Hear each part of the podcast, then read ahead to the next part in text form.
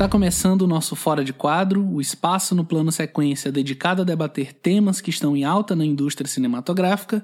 Eu sou Pedro Tobias e eu tô aqui com a Marina e com o Leandro para falar na esteira da pandemia global de coronavírus sobre filmes que tratam de isolamento ou reclusão. E aí, Leandro, tudo bem? Tudo bem. Trancado em casa, mas bem.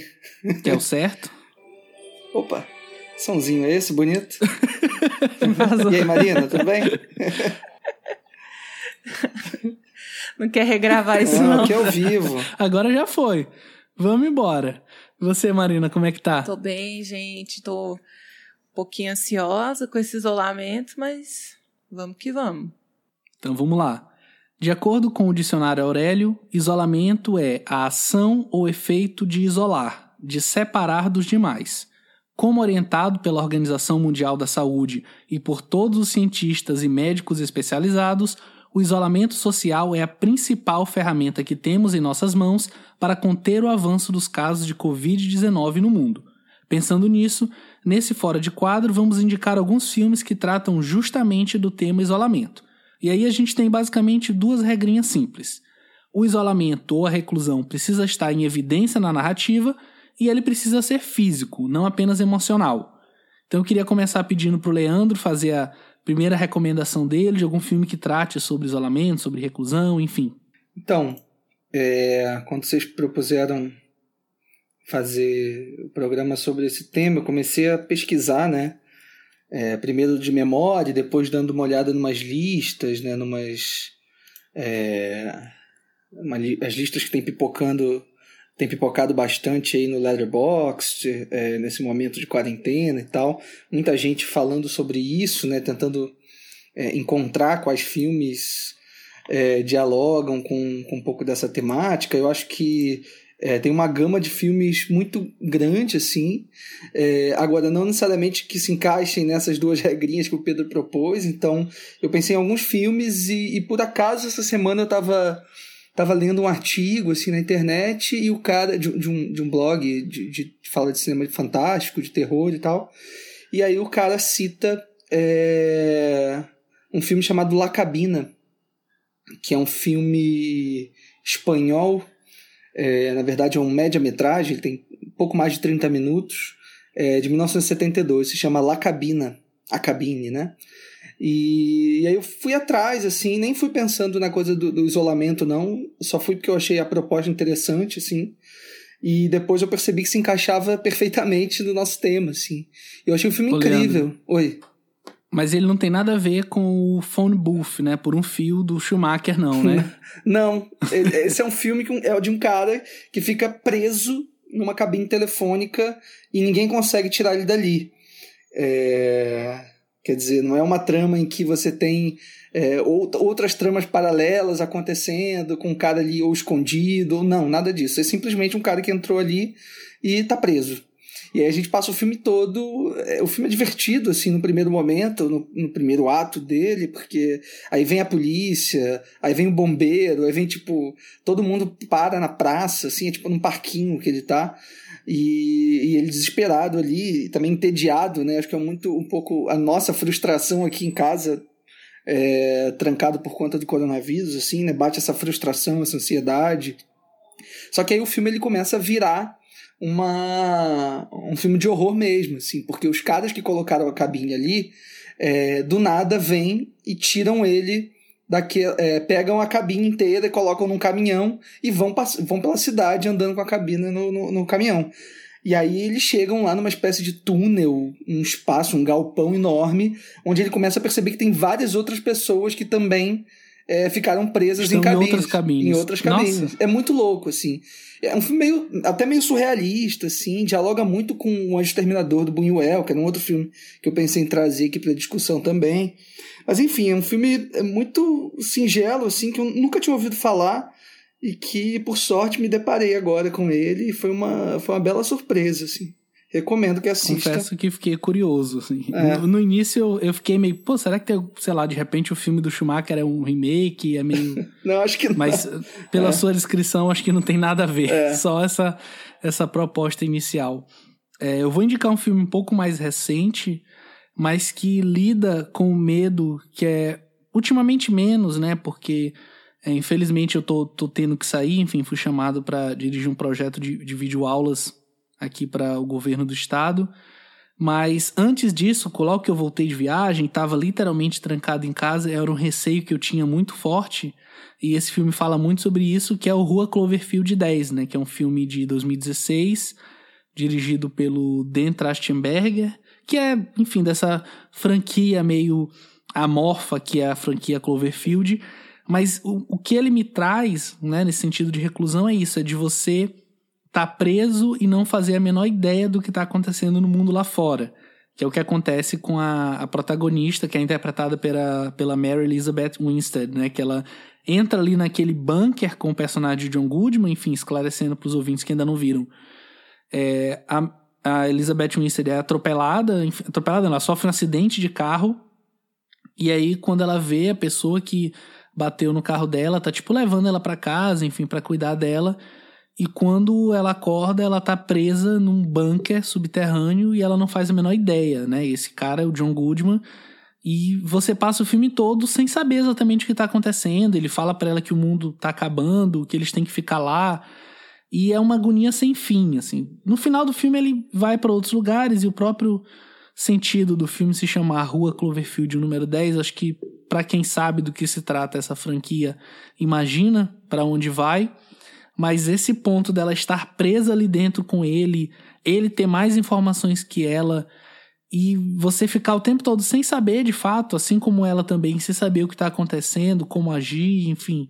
É uma sensação que eu tive muito de estar trancado em casa. Então a gente tem uma falsa impressão do que está rolando do lado de fora e aí a nossa mente começa a trabalhar de um milhão de formas, né? Imaginando que realmente o mundo tá um caos, como numa cena de é, Resident Evil, ou sei lá, qualquer outro jogo ou filme que fala de um mundo apocalíptico, né? Assim, não sei se vocês viram, acho que sim, né? É um filme bem mais comercial, né? Eu vi, eu adoro esse filme. Eu lembro que ele, ele, ele chegou meio que do nada, né? Ou eu pelo menos não, não sabia que ele estava sendo produzido e tal. E aí ele estreou, fui, fui ver, claro, porque eu tinha gostado já do, do Cloverfield.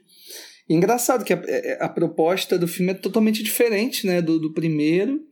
É, é, uma, é meio que uma sequência espiritual, assim, né, do filme, de certa medida, até porque é uma proposta de direção completamente outra. E eu adorei. O John Goodman tá ótimo. É, é, é uma tríade, né? São três personagens que ficam interagindo ali o filme todo. E tem, sei lá, os 10 minutos finais mais legais, assim, daquele ano. Acho que o filme é de 2016. É, 2016. É. O final dele é, nossa, incrível. Eu achei muito legal. E o diretor, que eu não sei o que ele fez depois, né? Eu acho que ele não dirigiu nenhum filme depois do, do, do Cloverfield. Quer dizer, foi o primeiro filme dele, depois acho que ele não fez nada não fez nada é, ainda. é um né? filme é um filme meio solto assim, porque ele foi roteirizado por três pessoas, né? Uma delas é o Damien Chazelle de La La Land, de é, o Primeiro Homem, que os filmes que ele faz, né, não tem nada a ver. uhum. Nada a né? ver. E ele tá lá também no meio dos roteiristas. Eu, eu até vim procurar aqui e o Dan Trachtenberg dirigiu o The Boys, né, que é a série da Amazon Prime, que eu até indiquei alguns fora de quadro atrás né? Mas assim, fora ah, isso, tá. só é. episódios de série, assim, Black Mirror dirigiu um episódio. Ah, ele dirigiu Black é... Mirror também? Faz sentido, é. né? Tem a ver com é, faz. É.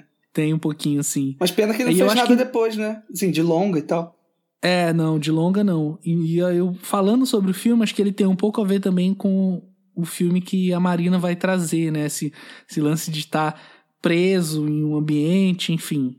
E aí, Marina, qual a sua indicação para hoje? É, quando a gente discutiu esse tema, né, eu logo pensei nesse filme, assim, porque eu revisitei ele ano passado, fazia muito tempo que eu não via, e foi, foi uma surpresa, assim, quanto eu me entreti com esse filme, quanto eu me diverti, assim, de uma maneira muito tensa, né, que é um filme que já está um pouco antigo, ele é de 1990, que é o Louco Obsessão. É, acredito que a maioria de vocês já assistiu, mas ele é baseado num livro do Stephen King, né? E a história é basicamente um escritor que está viajando para terminar de escrever o seu livro e ele sofre um acidente. E aí ele é socorrido por uma enfermeira, ele quebra a perna e tal. E ela oferece a casa dela para cuidar dele enquanto ele está se recuperando do acidente. E a enfermeira ela é interpretada pela Kathy Bates e o escritor é interpretado pelo James Ken, que a gente inclusive falou dele no último podcast, né, do Michael Mann. E aí é meio tenso porque ela logo de cara já se revela uma super fã dos livros dele, do trabalho dele e tal. E aos poucos ele vai percebendo que ela não é uma uma fã simplesmente, ela é bastante obcecada. E aí quando ela começa a fuçar nas coisas dele, ela vê um esboço do livro novo que ele está escrevendo e aí ela aproveita que ele está basicamente em cárcere privado ali, né, é, para controlar a produção do livro de acordo com o que ela quer, né? E assim, a atriz está extremamente fascinante nesse filme, porque ela até chegou a ganhar o Oscar de melhor atriz, né? Por esse filme. E assim, o que me deixa louca assistindo esse filme é porque essa relação é, de amor e ódio com essa personagem, porque ao mesmo tempo você entende que ela é muito fã, que ela ama muito é, aquele escritor e o trabalho dele, é, mas ao mesmo tempo ela é muito, ela é muito cruel, sabe? É, ela começa a torturar ele de várias formas para manter ele na casa dela, né? E aí você, e aí ele com o tempo ele começa a cair na loucura dela também por estar enclausurado e por estar nessa situação de submissão, né, de ter que fazer tudo que ela quer e tudo mais, ele começa meio que a enlouquecer e os dois vão enlouquecendo juntos dentro da casa. Então, é um filme super eu digo divertido, assim, mas é porque ele é bem. É um filme que tem um, um, ritmo bem legal de assistir, mas ele é bastante tenso, assim, depois que você vai entendendo a dimensão da loucura da personagem da Anne é, você começa a se colocar no lugar do escritor, assim. Então é um filme bastante legal de assistir agora na É um, é um filme que poderia estar na lista de filmes sobre fãs, né? Também. É. Total. Eu adoro Louco Obsessão. Eu, e eu revi recentemente, engraçado. É um filme muito legal, muito divertido mesmo, assim, apesar de trágico.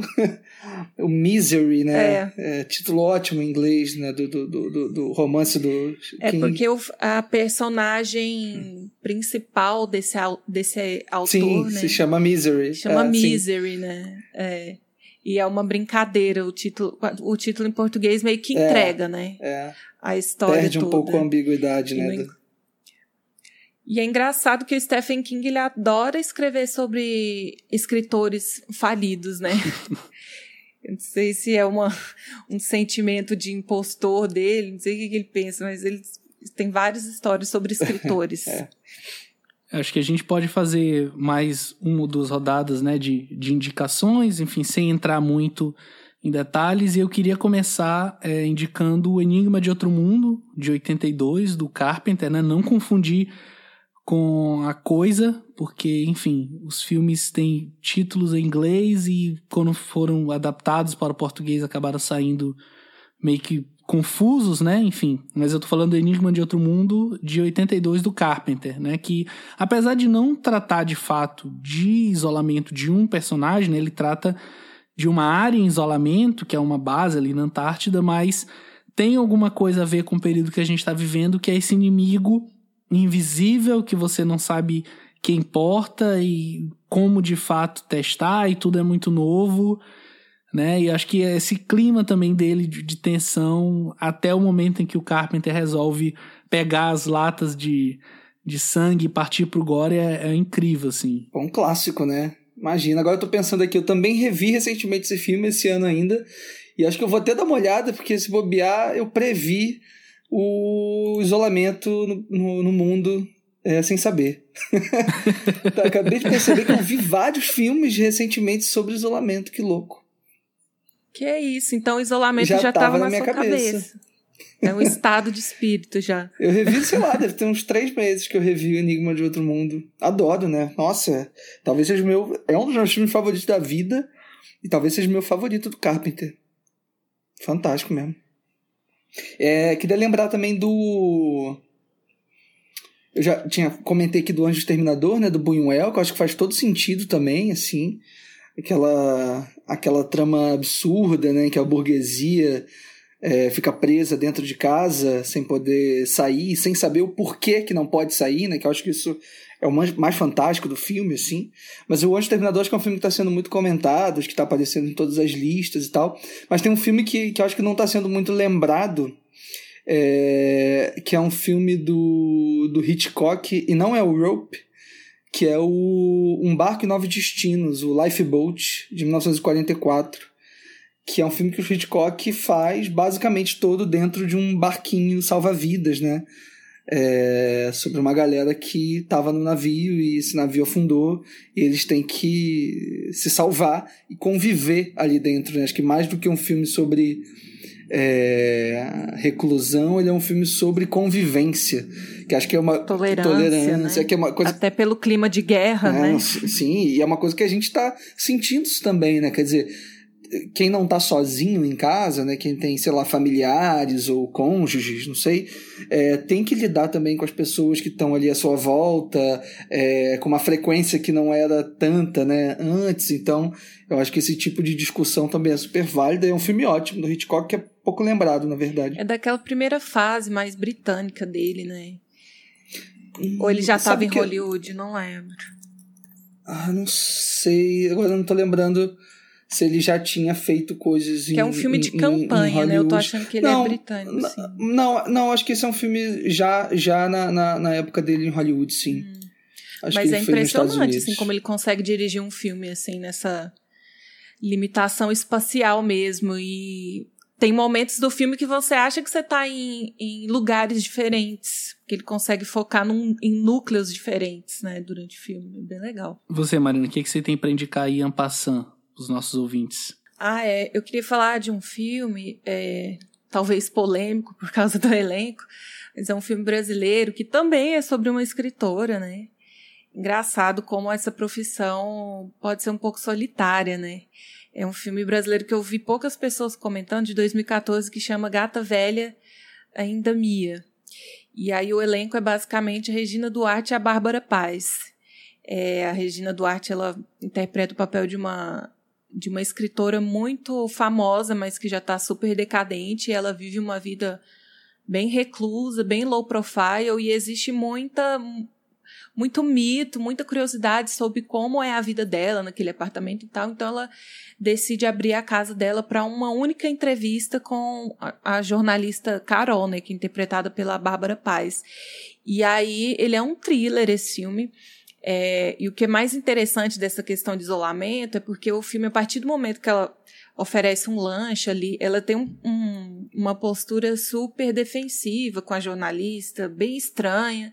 E aí ela oferece um chá e tal, com entorpecente. E aí, quando a jornalista acorda, ela tá basicamente sequestrada ali na casa. E aí o filme ele toma um ar bem surrealista, assim. A gente não consegue ter muita noção da passagem do tempo porque a personagem da Regina Duarte é bem doida, então você não sabe até que ponto aquilo é o ponto de vista dela, ou se a gente está assistindo de fora, então o filme fica bem nublado, assim, a gente não consegue entender quanto tempo se passou que ela está ali dentro daquela casa, o que, que, está acontecendo de verdade ou não. Então, o filme, um thriller bem construído, assim, ele é bem tenso e com a atuação muito boa da Bárbara Paz, assim, eu acho ela ótima. Então, é um filme que eu recomendo, eu vejo pouca gente é, comentando dele, e ele é um filme de uma hora e meia e tal, nem é muito longo, não. Fica aí a indicação. Eu vou correr atrás porque a sinopse me pegou e eu também não, nunca tinha nem ouvido falar, assim, sendo bem sincero. É, ele, não, ele ficou bem low profile mesmo, assim, e é um filme muito bem feito, então por isso que eu tô sempre recomendando. Então, é, acho que também tem, enfim, mais o filme mais recente que eu lembro que lida com isso, tirando o poço da Netflix, a nova, a nova sensação aí. esse, esse, aí tá na minha lista, filmes que nunca verei. É, ele é só eu que polêmico, vi aqui, né? Nossa. Ainda não sei se vou ver também, não. Acho que o Fernando deve ter visto é. também. Inclusive, um abraço, Fernando. Ah, dá suas impressões aí, talvez você convença. O Poço, é, o Poço acaba entrando dentro da nossa lógica porque é uma prisão, né? É um filme que fala sobre um tipo de prisão vertical é, num mundo aí é, futuro, né? Enfim, uma ficção científica de certo modo e um filme de terror também. É um filme bem bobo, na verdade, assim, não tem nem muito o que dizer. É, só que acho que a galera tem martelado muito. É, tem esculachado bastante o filme, assim, e, e, eu acho que ele tem coisas interessantes, assim. Eu acho que a forma como, eu, como ele, o diretor usa o gore é, é muito boa, assim. É, acaba sendo um filme muito divertido, muito funcional até. é porque ele tem umas pretensões, né, de, de, de, significar muita coisa, de ser super alegórico e tal, que isso acaba sendo muito esvaziado rapidamente. Ele promete e não entrega, né? É, mas se a gente encarar ele como uma, uma como a diversão que ele é, eu acho que, que, que funciona, assim. Tem, tem seus médios, tem, tem, as coisas boas. Mas não era esse filme que eu ia indicar, não. eu ia lembrar do, do Farol, né? O último filme do Robert Eggers.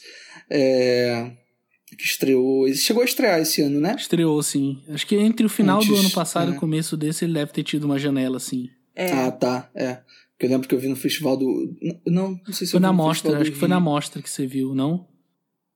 Não, eu perdi na, é, eu perdi na mostra e vi quando estreou. É verdade, vi numa cabine quando estreou. É, que acho que é um filme que tem tudo a ver com isso, sim, e, e talvez seja o mais recente é, que eu lembre que dialogue com isso, né? O Farol do, do Robert Eggers, que é o diretor da Bruxa, né? Foi um filme muito comentado, imagino que muita gente já tenha visto, mas quem não viu, super vale correr e ver o, o Robert Pattinson e o William Defoe presos dentro de, um, de uma cabana, de um farol, e tendo que lidar um com o outro também. Acaba sendo um filme sobre tolerância e intolerância também. É uma DR assim como de, de mais de duas horas, né? é, a grande DR, é. uma grande. Um, grande filme de, de, de bromance, quase, né? Assim. É, é, bem legal, assim. Legal. É, e vou citar dois rapidinho, então, né? Vou citar é, um que tem bastante a ver mas ele é, acho que é o filme mais diferente de todos que a gente comentou aqui hoje. E é um filme que provavelmente 90, mais de 90% dos nossos ouvintes deve ter visto, até porque ele passou muito, né, nessas sessões da TV aberta, enfim, da Globo, da SBT. Até hoje acho que passa menos, mas ainda continua passando. E eu acho que como muita gente está ficando em casa com filhos, sobrinhos, enfim, com crianças pequenas, ou às vezes você que já é adulto, mas está com seus pais e tá à procura de alguma coisa que vocês possam fazer em conjunto, né? Até porque você precisa é, fortalecer os laços familiares, não adianta estar na mesma casa, mas estar cada um no seu canto, até porque é importante a gente manter também a nossa saúde é, psicológica, emocional em dia. E eu vou indicar o Esqueceram de Mim, de 1990, do Chris Columbus. Boa que Clássico. apesar de o motivo pelo qual ele tá isolado não tem tanto a ver com o tema, né, mas ele tá de fato isolado, né? O personagem do Macaulay Culkin fica preso em casa porque os pais foram viajar com a família inteira no Natal, né, passar o Natal no Novo, e ele foi esquecido, como o próprio título em português diz, né? E a partir daí a história se desenrola, ele precisa se virar sozinho, ir ao supermercado, fazer compras. É isso que eu ia falar, Pedro. Ele dá umas escapulidas, né? Tal qual a gente na quarentena também. É, mas só para motivos importantes também. Sim. e aí ele acaba à mercê de, enfim, dois ladrões atrapalhados e que, enfim, é um filme super engraçado, assim, até hoje é um filme que é, vale muito a pena. Se você tiver um filho pequeno, uma filha, um sobrinho que nunca viu, senta para ver, porque é um filme divertidíssimo, assim. Acho que é, é, vale bem a pena mesmo rever, sentar de tarde, de repente fazer uma pipoca e acompanhar, que eu acho que é super válido. E aí fazer uma outra indicação rápida, né, de outro filme que eu acho que é, talvez seja interessante também nessa temática que a gente está trabalhando é o Gravidade, que inclusive seria a indicação do Fernando, tô roubando um pouquinho a, a indicação dele, que esse sim é o isolamento total, né, emocional, físico é, da personagem é, protagonista, né, que ela tá literalmente presa ali no espaço, é um filme super agoniante, enfim, não vou me estender porque a gente já comentou bastante sobre ele no nosso plano sequência sobre Alfonso Cuarón, então voltem lá para para conferir. Alguém quer dar mais uma indicação rapidinho ou a gente já pode partir para o nosso próximo bloco? Já que você falou gravidade que o Fernando tinha trazido, só queria comentar os outros dois que ele trouxe, né? Que é o Perdido em Marte e o Até o Fim. É engraçado, porque são três filmes, um no espaço, outro num planeta distante e outro no mar, né, aqui no planeta Terra. Então, ele conseguiu trazer três isolamentos em três locais completamente diferentes, assim. É... São filmes legais também que, que vale a pena correr atrás. É, eu acho que dos filmes que a gente citou são os que tem de fato maior isolamento, né? Porque é praticamente um personagem só o filme todo. É. Ou até o então, fim, né? É, então, enfim, fiquem, ficam recomendados aqui todos os filmes. Se quiser ir atrás, alguns devem estar disponíveis em plataformas, outros você vai ter que, enfim, dar um jeito, né? Faça como for melhor. Essa semana a gente não vai ter o nosso bloco de estreias, a gente ainda está se organizando para ver como que a gente vai manter esse bloco daqui para frente, até porque os cinemas não estão funcionando, né? Enfim, provavelmente a gente vai acabar adaptando para estreias em streaming, falar de outras coisas também. E agora a gente pode partir para o nosso bloco já de encerramento, onde a gente vai fazer algumas recomendações de coisas que você pode consumir para além do cinema nesse período que a gente está em casa. Então, queria pedir para Marina começar com a recomendação dela. Gente, uma coisa que eu que eu descobri assim que estou enlouquecida é uma indicação cultural para vocês, né? É, na Suíça tem aquele festival de Montreux que é o, um festival de jazz que já acontece lá, acho que desde a década de 60, né? Desde 1967. E como esse ano é, eles estavam agendados para julho, possivelmente não vai acontecer, né? Eles não confirmaram nem line-up, nem, nem novas datas e tal. Eles estão disponibilizando num streaming de shows é, mais de 50 shows de graça para você assistir de jazz é, é, de casa. Então, você tem shows tipo de Nina Simone, Quincy Jones, Eta James, James Brown, só os monstrãos, assim, do jazz. É, fora que nesse festival, é claro que não tem só jazz, tem David Bowie, Lady Gaga, Stevie Wonder, Radiohead, tem tudo que é tipo de artista, né? Um festival bem grande. Então, vocês podem acessar o, o site de streaming, ele chama Kellow, acho que é assim que se fala. Stingray Kellow. A gente vai colocar o link para vocês acessarem e aí você faz uma assinatura grátis de um mês. Tem um cupom que chama Free MJF1M, que a gente vai deixar aí para vocês também colocarem. E aí você pode ficar em casa de boa, tomando um vinho, assistindo shows de jazz de graça durante, durante um mês aí na sua quarentena. Pô, baita recomendação que inclusive é, já estou pensando seriamente em usar ela hoje. Ó, sábado à noite, um jazzinho. Exatamente. Tudo de bom.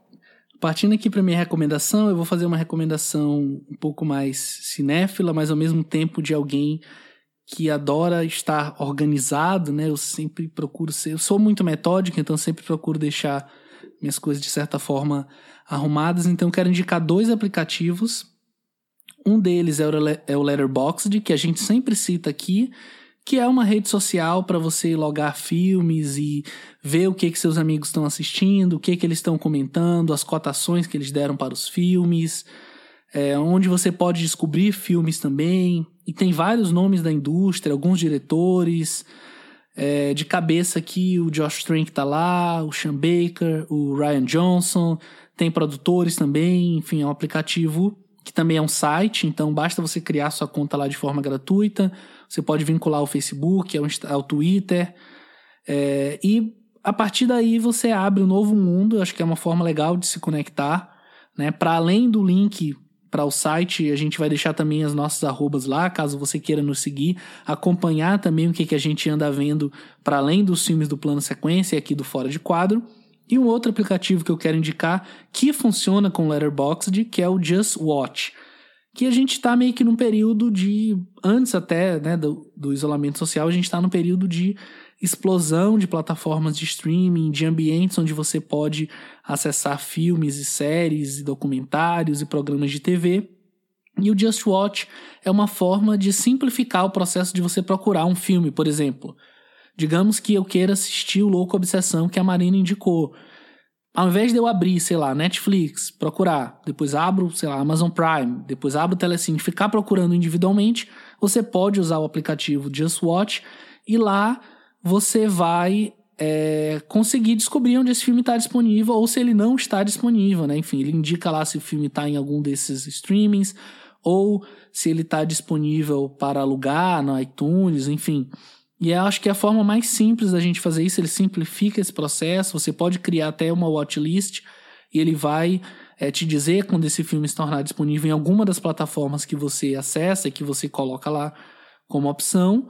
É, pode até parecer uma dica boba, mas acho que é uma, é uma possibilidade da gente se organizar um pouco melhor em relação aos filmes que a gente vê também. E você, Leandro, qual a sua recomendação de hoje?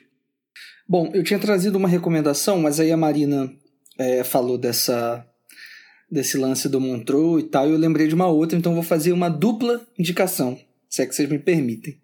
É, a primeira que vai nessa linha da indicação da Marina, que também é uma indicação musical e cultural, como ela falou, é, é, é que o Radiohead, a banda britânica que todos vocês conhecem, né?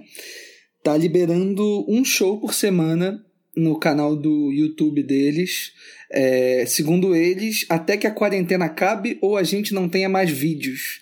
Qual irá acontecer primeiro? Ninguém sabe. Então, eles começaram essa semana, eles lançaram, eu acho que é toda terça-feira, se eu não me engano. É, depois eu dou uma olhadinha ali, não sei se tem um dia específico ou não. Mas é, o certo é que toda semana eles vão lançar um, um show completo de alguma época da, da carreira deles. E o primeiro é, foi um show que eles fizeram em 2000, numa espécie de tenda é, em Dublin. E era um show da turnê do Kid A, que é o meu disco favorito da banda. E, e, muito irado, muito bacana, shows que você não encontra facilmente por aí. Então vale a pena, durante essa quarentena, ficar acompanhando as redes do Radiohead, para quem curte o som da banda. E a outra indicação é, é mais burocrática, digamos assim, porque é uma indicação de filme. Mas, na verdade, é uma indicação de um canal também. É, tem uma, uma produtora né, chamada Eco Filmes, que é uma produtora do Eugênio Pupo, que está disponibilizando alguns filmes é, e um material inédito, ou enfim, que não estava sendo circulado normalmente por aí. É, e vale muito a pena acessar. A gente vai colocar o link aqui depois no final para vocês verem. Então, é, eu assisti essa semana dois filmes que ele que, a, que a produtora disponibilizou. Um deles é o Oswaldo Candeias e o Cinema, né? Um filme, um, um longa, né? De uma hora e pouco, uma hora e quarenta, assim, é, pautado por entrevista do Candeias, né? Que foi um grande diretor paulista, da Boca do Lixo e tal. É, e super vale a pena. Foi um filme que eu vi hoje de manhã é, e fiquei embasbacado com, com muitas coisas que ele. muita coisa da história dele que eu ainda não conhecia, imagens muito, muito bacanas dos filmes dele que eu ainda não vi. É, para quem não está relembrando, o Candeias dirigiu A Margem, né, um filme, enfim, um marco, né, uma pedra fundamental no, no dito cinema marginal paulista e tudo e assisti também o Carlos Reichenbach, Relatório Confidencial, que é um doc sobre o, o, Carlão, mais especificamente sobre a realização do Lilian M. É, e outros curtas que ele fez também ao longo da carreira dele. Quer dizer, o Lilian M é um longa, né, mas ele fala de alguns curtas também. E é muito legal, a gente falou do Carlão é, já no plano sequência, né? Não lembro exatamente qual era o número, mas a gente vai linkar aqui também.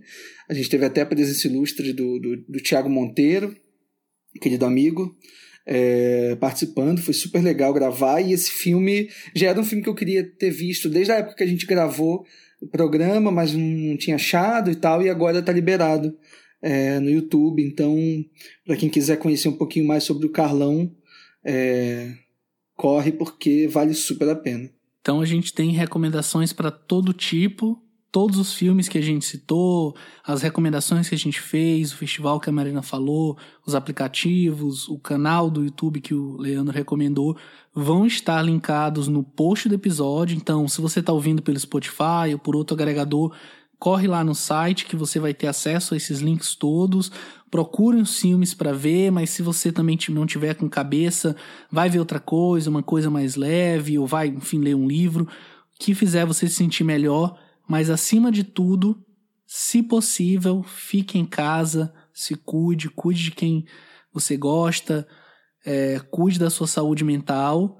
A gente vai continuar por aqui, sempre que possível, lançando fora de quadro, lançando plano sequência, esse é um pouco mais difícil de aumentar a nossa frequência. Mas é isso, gente. Um abraço para todo mundo. Valeu demais, Leandro. Valeu, Marina. Valeu, Pedro, Marina, beijos. Obrigada, gente. É só, só indicações top de vocês. Tchau, tchau, gente. Até o próximo Fora de Quadro.